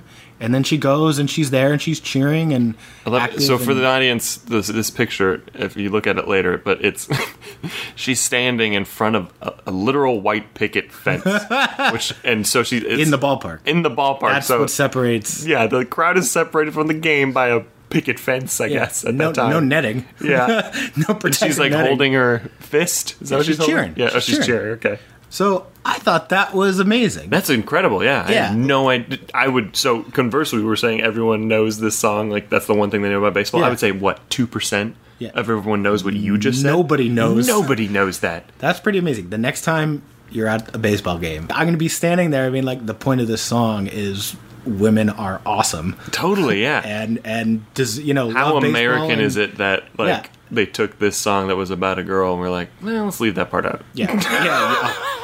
Yeah. and market it and and make money off of it. Yeah, just make money of it. Yeah. Uh, But what about the girl versus? Yeah. No, it's baseball. Yeah, no, There's no. no. girls in baseball. Buy peanuts and cracker jacks. Wow, that's c- awesome. yeah, so that's the history, the feminist history of Take Me Out to the Ball Game. Cool. What a cool legacy. Yeah. Again, this movie should have been about that. Yeah, right. Yeah, how how great would Jesus. how great would that be? I mean, like you even have it right there in the setup, right? Like It's right Casey there. Higgins being the most awesome woman. You in could all of change. You could baseball. do like a cool revisionist history where the where the uh, the writer of the song knows a girl named Katie. Like he knows her. She's a real person. Yeah. And he bases the song off of her, and it's like a cool love story between the two of them. and he doesn't know anything about baseball, and she like shows him. he knows music and she knows. Dude, this is baseball. we're making this movie. Yeah, that would have been great. Or you know, uh, you could have in in the remake of this. Yeah. uh, you know, you've got the writer attends and watches Casey Higgins. Right, yeah, you know, he's sort doing of own this research. team, and Yeah. own this game. Writes the song about her, and then at the end, instead of singing about the girls that Gene Kelly and Frank Sinatra get to take home, he writes the song about her, and Yeah, then it becomes. totally. it's- I And want then to she, see. he immortalizes her. yeah, let's, Damn. Let's Let's force, build a time machine make and tell that- them to make this movie. let's make that movie by the time so we can do it on the podcast. Sounds great. We can review our own movie. So I love sabermetrics, Paul. I know you do. I love stats. I know. I love That's Moneyball. why you love Moneyball. all That's that right. kind of stuff. So I gave myself a task. One of the Okay. one of the joys of this movie, in terms of like the baseball in this movie, is that we get a lot of information, right?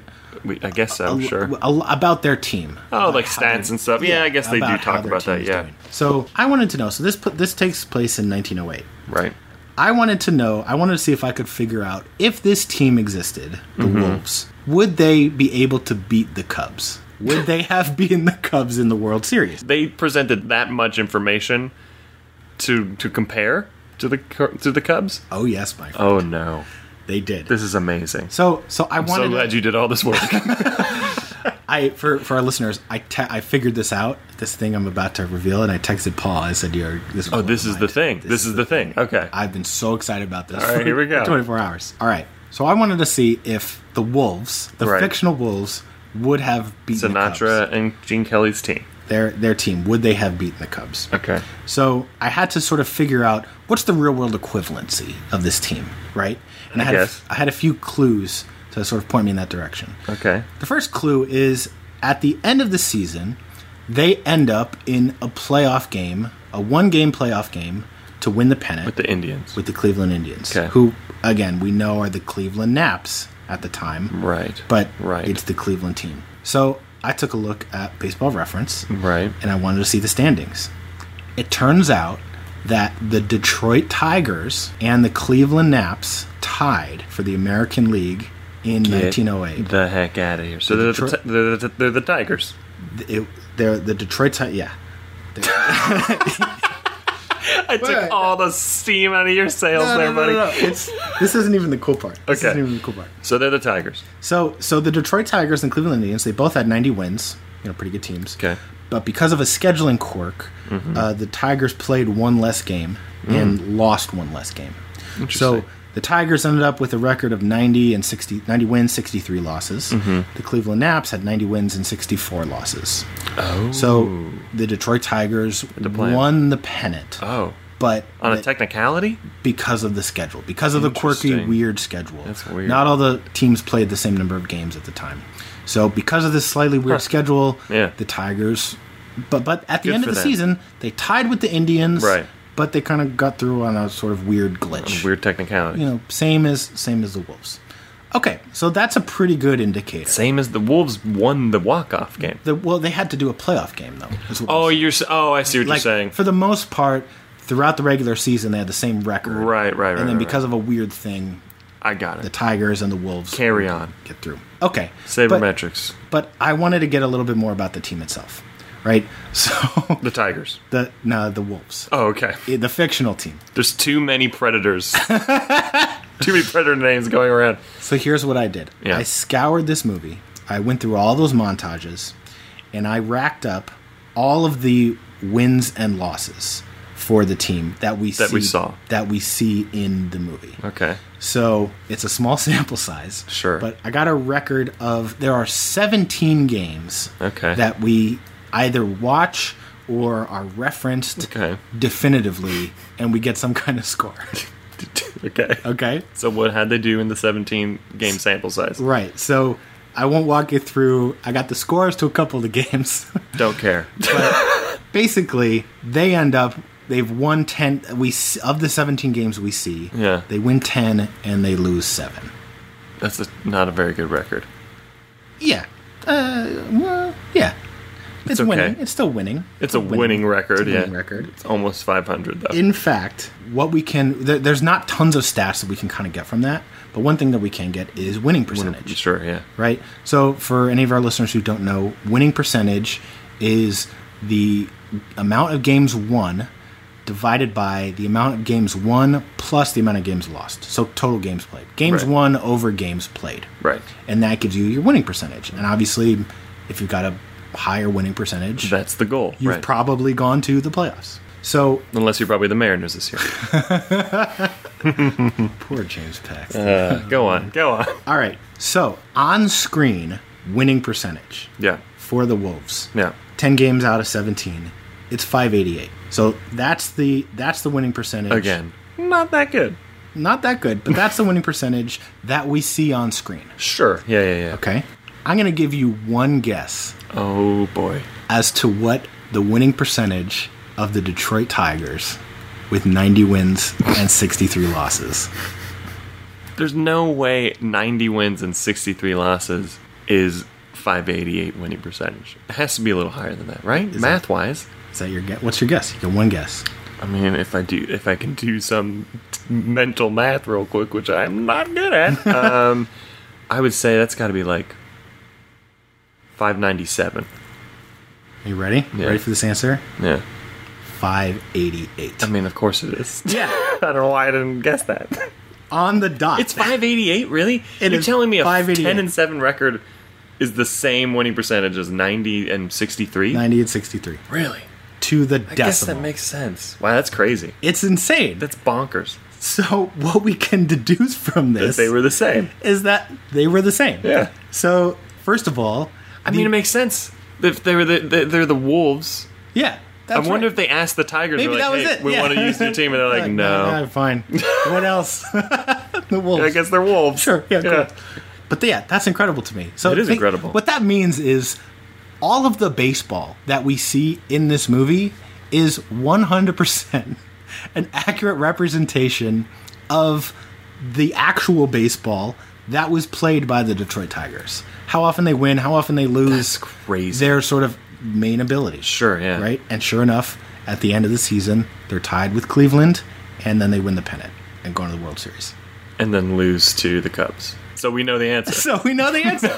they lose to the Cubs. So we know Wow. the answer. But one really cool thing. Yeah. They did lose. They lost to the Cubs in five games. Mm-hmm. It was four to one. Was the final score of games. Once again, good, good, good for you, Cubs. Yeah. uh, oh, next hundred years. I don't know.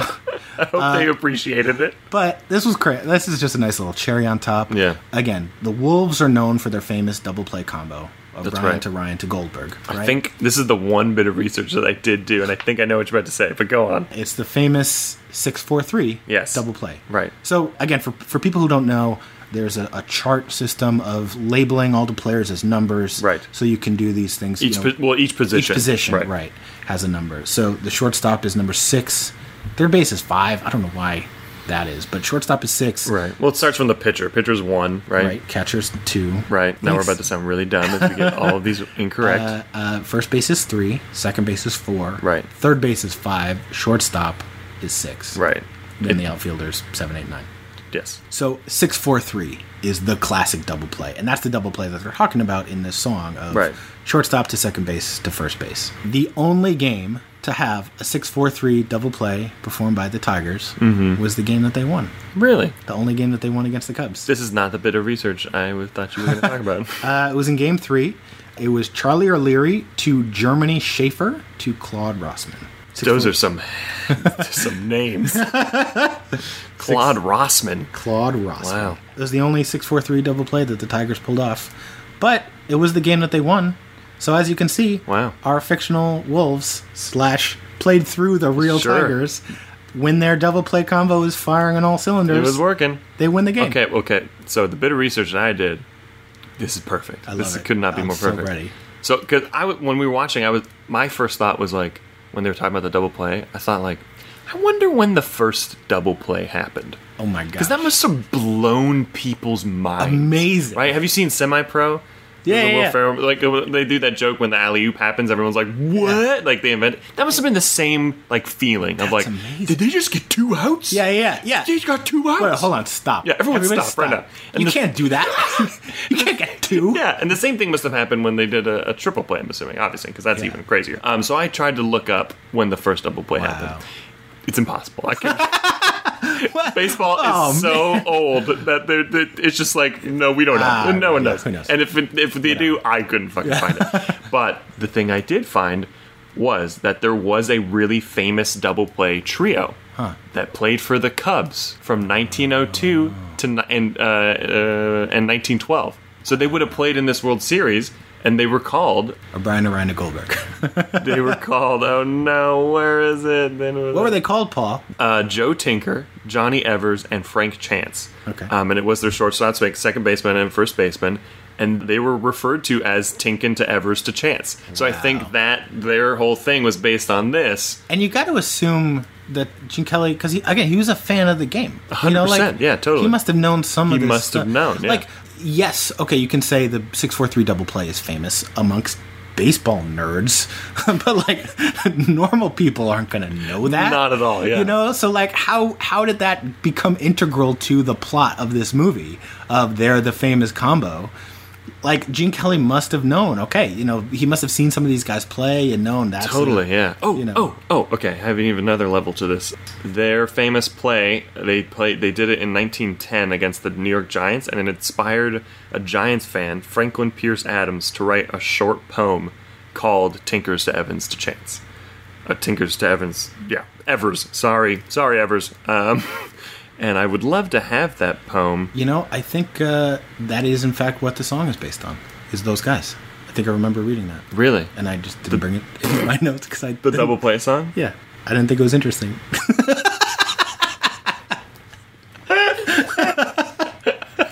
Yeah, I don't need to read the double play or the poem. I guess. yeah, no, no, it's cool. Um, No, no, isn't that read cool? it. Yeah, Oh, you want me to read it? yeah, if you got it. All right, hold on. These are the saddest of possible words Tinker to Evers to Chance. Trio of bear cubs and fleeter than birds, Tinker and Evers and Chance, ruthlessly pricking our gonfalon bubble, making a giant hit into a double, words that are heavy with nothing but trouble.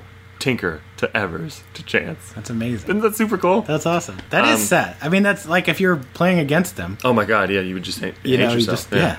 that would be terrible. But What- but here's but here's the thing. If that so the Wolves established that they're the famous double play trio, but they're playing the Cubs, who has Tinker's to Evans' chance. Wow. So like when they came, so in this world they, came They- in against the- these two hugely famous double play combos And they're what trios. if, what if what if these guys, what if these three guys are better at everything? they get to, they get there and Sinatra and Gene Kelly are watching. Yeah. They dance better. They dance. Their double plays are They're better. surrounded by twenty women. Yeah, m- more beautiful women who know more about baseball, just everything. Hilarious. Well, while we're on the double play, Yeah. I looked up a little bit about that as well. So these guys in this movie, they set up the mythology of the movie is that these guys are the best double play combo. Yeah. Or Trio. c- trio, yeah, combo, whatever. Uh, so I wanted to look up who is the actual best double play Oh, interesting. combo. Yeah. And it's really the combo. I mean, that's even in this movie. It's like Goldberg, the first base, like he Hey, doesn't. well, I mean, I will say that some plays, if you're if you're rushed, you you, you need to know that that first baseman can scoop it up. Oh, you know what they're I mean? integral. right. But you think of the double play combo, it's like ah, shortstop and second. I Like, know the- what you're saying, but I was a first baseman, so I take offense to that. you have to be good as Yeah. well. You're part of it. Yeah, yeah, sure. so I wanted to find who were sort of the famous, who were the best double play combos throughout history. Sure. Mm-hmm. So a couple famous ones, some of the runner ups. Tinkers to Evers to Chance. Tinker Stafford's a chance. In addition to those guys, Yeah. Jackie Robinson and Pee Wee Reese, Oh, okay. Yeah, yeah, yeah. fantastic double play combo. Jimmy Rollins and Chase Utley, fantastic double play Sure. combo. Did Yeah. great defense, uh, especially around their peak. Jimmy, he's not still playing anymore, right? No, He he's just not still retired? playing, and, and Chase Utley's retiring this year. Barely playing. as a Dodger. Yeah. Fantastic choice to, uh, great choice to win a championship. Anyway, But yeah, so especially around what was it like 2008? They were two. There were two years they went to the World Series back to back. Right, right. Mm-hmm, That was like the height of their prowess as a as a team. Derek Jeter and Robinson Cano as well. sure. Uh, yeah, yeah, you yeah, know. yeah. And so, so all of these guys are are great players in their own right, but also uh, the relationship is so important of Totally. you know, uh, if you think about relationships on the team, you know, it's like you think of the outfield as kind Yeah. of a trio. The These pitcher, and two the, are really pitcher and the working catcher. together. Yeah, sure, sure. But they, you know, pitchers and catchers swap out. Yeah. I, I was reading an article that was saying the double play combo, especially amongst starters, they Yeah. play every day. They got to know each other's rhythms. Yeah, totally. Nine innings in a game. Yeah. You know, they got to be on it. got to know that's- their strengths and weaknesses. Yeah, exactly. So those are some famous combos, but the number one, Can I guess? sure, you won't. but but you can try. you totally. I'm, won't. I'm gonna go with I'll give you a hint. I'll give you a hint. yeah. No, the era. yeah, uh, yeah, you- go ahead. Give me a hint. The era is the 1980s. This kind of takes the wind out of my guess because I was gonna say Omar Vizquel as shortstop, but no, is he is he there? I've got a, I got a big long list, oh, okay. but uh, no, I don't see him there at all. Okay. so you Break it whiffed- to you, me. You whiffed on that one. Yep. Amazingly, it's two guys who are not even in the Hall of Fame: really? Lou Whitaker and Alan Trammell. I believe it's Trammell. Is it Trammell or Trammell? I have no idea. Lou and Alan. Can't wait for that angry letter. Dude, so I'm sorry to everybody whose name even comes close to this. Anyway, they were the Tigers. Uh, Lou Whitaker, Andrew Trem- uh, Alan Trammell. They were the Tigers' double play combo throughout the '80s. They played for Okay. a long time. Yeah. And according to a lot of websites, Okay. I sort of I tried to sort of look for a spread and found these guys keep coming up. Was it that they were just percentage wise the most successful at at balls hit to them that they turned into double plays? it was partly that. I mean, they're they're in the top couple with Yeah. that, but also this was interesting. Proved by their WAR, Right. they were by far the most valuable double play combination. We've been explaining some baseball things, so you can For sure. explain what war is. So WAR is stands for wins above replacement. Uh, the basic idea of WAR is to try, try to combine all the different stats that tell you how a player is into kind of one number. Right. So it's a little bit of a controversial stat. overall rating thing Yeah. because a lot of different websites have different formulas for what they do. Some factor in a little bit more defense, some a little bit, some have different for offense and defense, your offensive war and your defensive war and all that. But the idea Yeah. is let's get everything into it's one. also number. like an, an an acronym that is the word war. I know, it's a terrible. really terrible decision. I don't. well, but what war is supposed to tell you Yeah. is how many wins is your player responsible for over the next guy to come in. If you took Right. out your player and you slotted in just whoever is Would the you next lose? guy, yeah, exactly. Yeah. Like how much of how uh, if you use that guy instead of your guy, Right. How many more games would you win or lose? Correct. So it is a sort of useful stat to Yeah, figure totally. out. We want guys who have a pretty high war Yeah. because you win lots of games when they're around. So if we take the combined war of Alan Trammell and Lou Whitaker over the time when they were sort of the primary guys together, which was 1978 to 1995. Okay. Wow. So almost 20 years they're a playing lot together. of a lot of years. Their total war was 140.5. Okay, 140 and a half. Sure. The next highest combo is Pee Wee Reese and Jackie Robinson. Really? Both Hall of Famers. Yeah. They played together, their main years together were 1947 to 1956. Okay. Okay. Their total war as the double play combo is only 106. Wow. So really? they're yeah, so That's they're crazy. like 35 points ahead of the next guys. These two guys that no one really knows anymore. Number three on this list is Jimmy Rollins and Chase Utley. Like Okay. we said, they were 89 Wow. for, for their time together. So let's give some appreciation to Lou Whitaker and Hey. Alan Trammell. Good job, guys. Yeah, you did it. Are they dead? Wow, I don't know. And Oh, it's so warm. I'm so sorry, guys. If you're alive, yeah, I hope you're alive. they were playing baseball in 1995. No, they're alive. Well, Lou and Alan, Yeah. if you hear this, we love you. like we said, yeah. We Congratulations. love you. I'm really glad you're alive.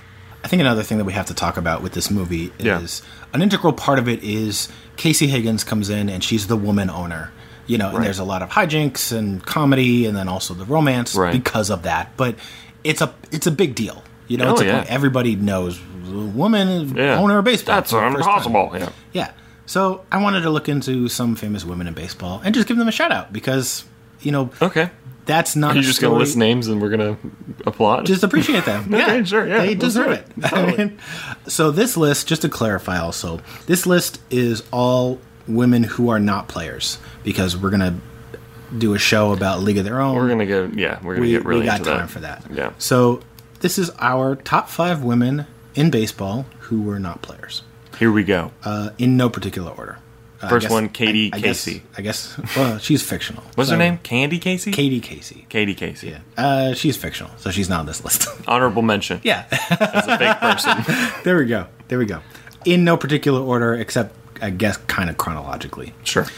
Okay. The first woman to own a baseball team was Helene Hathaway Britton, who Okay. owned the St. Louis Cardinals uh, from 1911 through 1916. Wow. She inherited the team from her father, much like Casey Higgins in this Sure. movie. Yeah. It's of kind of the same era. Which team? The St. Louis Cardinals. Oh, the Cardinals. Yeah. So, good job, Helene. Yeah, because way to, That's awesome. We congratulate you. way to go. Yeah. Next on our list, number two, Margaret Donahue. Okay. She That sounds a little familiar. she was the first woman front office executive Oh, wow. in Major League Baseball who was not an owner. So Right. she has a, Just a bigwig. executive position, Uh, which team? but not an owner.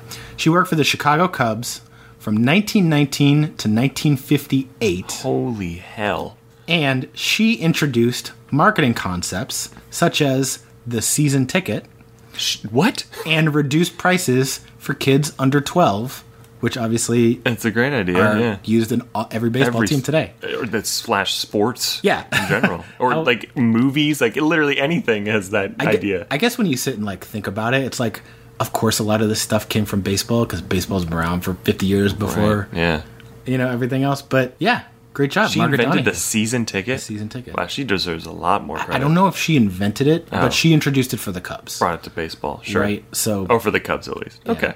You know what? I'm gonna just here we go. You heard of her first. She invented season tickets. I'm just gonna say it, and it's true now. That's amazing. So every time you go to a minor league team for your friend's birthday party when you were eight years old because their dad was rich and had season tickets, thanks, Margaret. Thank you, Margaret. we, we love it. Well done. Okay, number three on our list. Yeah. Claire Smith. She is so cool. She is an African American woman.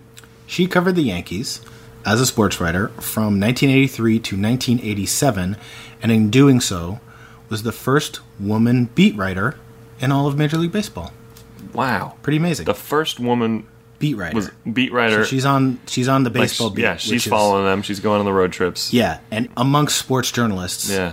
I, I, for a long time. I, I mean, it's still a a boys' club. Let's be honest here. well, it's definitely a boys' club, but Yeah. amongst sports journalists, Oh. the baseball beat Oh, sure. for like all of the 20th century, the baseball beat was like the creme de la creme. It was the top Ah, I see what you're assignment. saying. Everybody wanted Right, that, yeah. and to get that was you know And not only is she a woman, she's a black woman. she's a black woman, Wow.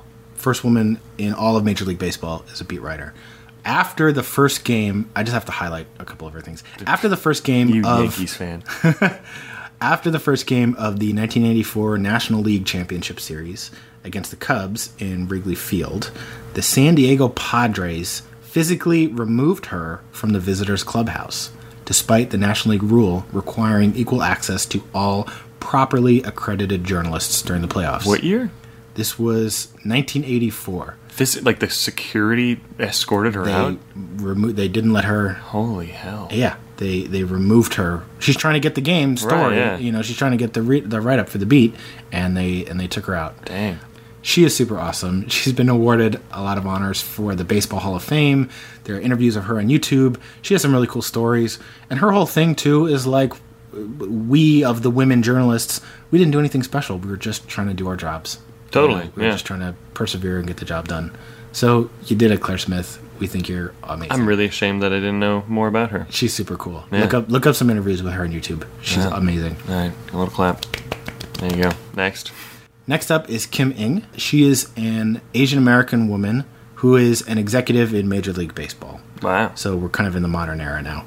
Uh, she is currently senior vice president for baseball operations in all of Major League Baseball and is the highest ranking Asian American female baseball executive.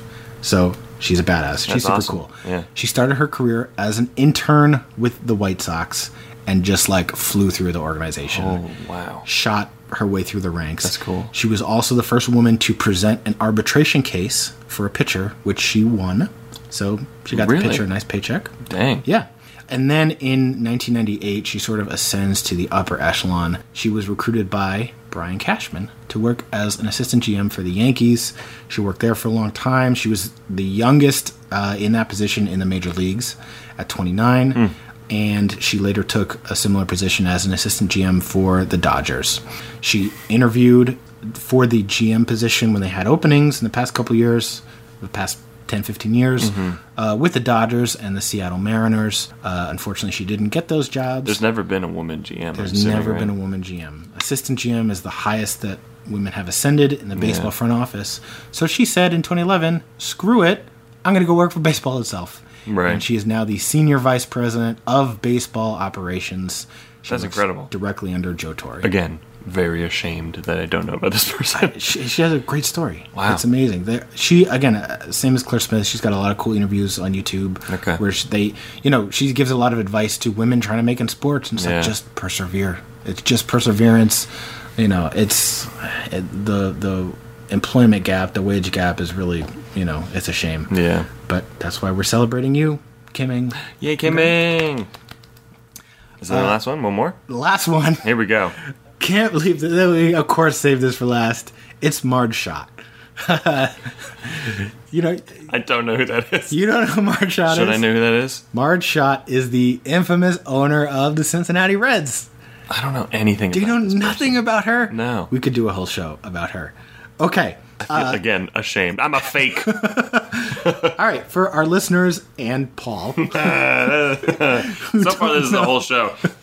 Just facts that Paul doesn't know. Go ahead. Marge Schott is sort of the most infamous woman in all of baseball. Uh, she was the managing general partner, the president, and the CEO of the Cincinnati Reds from 1984 to 1999. okay. So she took over the Reds kind of right at the end of like the Big Red Machine. Yeah. And sort of transitioned them out of that. Uh, some positives, Okay. a few, uh, whatever we can. There are only a few. She won a World Series. The Reds won the World Hey. Series in 1990. That's it. That's all you need. Yeah, that's great. Also, she was only the second woman to buy an existing team rather than inheriting it. Oh, really? Really fun fact. Okay. She bought the team from a guy named William Williams.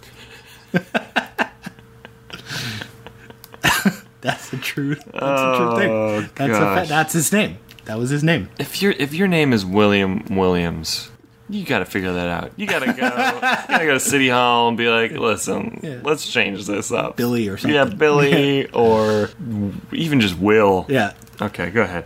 So those are the positives of Marge Shot. oh, okay. The negatives of Marge Shot are basically she's a Nazi and an extremely racist, Oh, really? terrible, Oh, wow. tyrannical person. This is t- taking a lot of turns Yeah. here. I re- How do Oh, I yeah. not know anything about this person? Uh, you- Why don't you like baseball, dude? I hate baseball. Uh, no, I just don't give a shit about the Reds, I guess. Yeah, again, she's kind of person, you know, persona non grata. She is, you know, infamous in baseball. She's actually a Nazi? What? Okay, so she is most well known for her controversial behavior during her tenure as owner of the Reds, including racial slurs to about every ethnicity that was playing baseball. at the Oh, time. okay. In interviews. in, in, in interviews, heard comments around the front office, you know, people amongst the game, you know, in front of players and everything. Yeah. She was racist to African Americans. She was racist to Jews. She was racist to Japanese people. She famously Okay. referred to then Reds outfielders Yeah. Eric Davis and Dave Parker as her quote million dollar n words. Are you serious? She did not say n words. Oh my goodness. She said the N word. Yeah. Uh, Yikes. that's no good. that is uh, awful. And, but that's not all, Oh, oh, boy. Uh, because she was banned from managing the team by Major League Baseball oh, wow. from 1996 through 1998 due to statements in support of German domestic policies of Nazi Party leader Adolf Hitler. And shortly after that, The, the audience didn't just see, but I did the biggest hand palm into my face. so uh, she she hates African Americans and Jews and Japanese people. wow. And then if that's not good enough, she says, I'll do you one better. This guy, Hitler, give him a big thumbs up. I like how th- then they were like, okay, we need to step Yeah. in now. oh, yeah. Of Nazis course. are always crossing a line, lady. Used to be. yeah. So, Let's uh, not talk about that. yeah, so that's March Shot. We're not, we're not going to clap for you, I think. no, yeah, I don't really feel like clapping. You for got that a, uh, person. you, got- you, you got a spot on the list. You know? Yeah. yeah. We can't leave you off. Congratulations. But uh, that's our tour through. wow, women in that was baseball. awesome. Thank you, Andrew. We're going to talk a lot more, again, about women players when we talk about A League of Their Own. Yeah, right. to finish off here, Yeah. that's all the serious. That's all the serious things. So here's my question for you: O'Brien and Ryan, right? Gene Kelly and, Yep, yep. and Frank, Sinatra. Sinatra. Are they out there in in the corn, in the field of dreams, Oh, magical boy. the baseball? baseball Um, cinematic universe question. Are they hanging out? I think they got to be right. Yeah, they probably come out. Yeah. They, they, like as they come out through the corn, they're like dancing. They're like, Can you? I again, this is the theme of the show. I would love to see that movie. wait the I wanna Field see- of Dreams spinoff? I want to see no, no, no. I want to see Kevin Costner. He hears the transcendent voice. If you build it, he Yeah. will come. And he plows his whole field, and he Yeah. gives up all his life savings, and he builds the baseball field. And then Gene Kelly and Sinatra come out dancing, and they're like, And then we slept with all those women. Isn't that Kevin crazy? Costner's like, I'm gonna tear down this field now. what the hell is going on? What the hell is what this? have I done? that would not be. Um, I could, you know what I could picture? There's there's that scene in the movie where uh, Shoeless Joe says to Kevin Costner, he's like, Ty Cobb wanted to come to play, but we couldn't stand him in real life, so we left him back there. I think Ty Cobb is like hanging out with, with Kelly and Sinatra. he's just so angry They're all- that they're he pla- knows they're- everyone else is playing. He would totally be on board with them to like figure out how to oh yeah, you just break out after curfew and, 100%. and, you know, hunt down all the women and Ugh. jeez Louise. But uh, but you know what?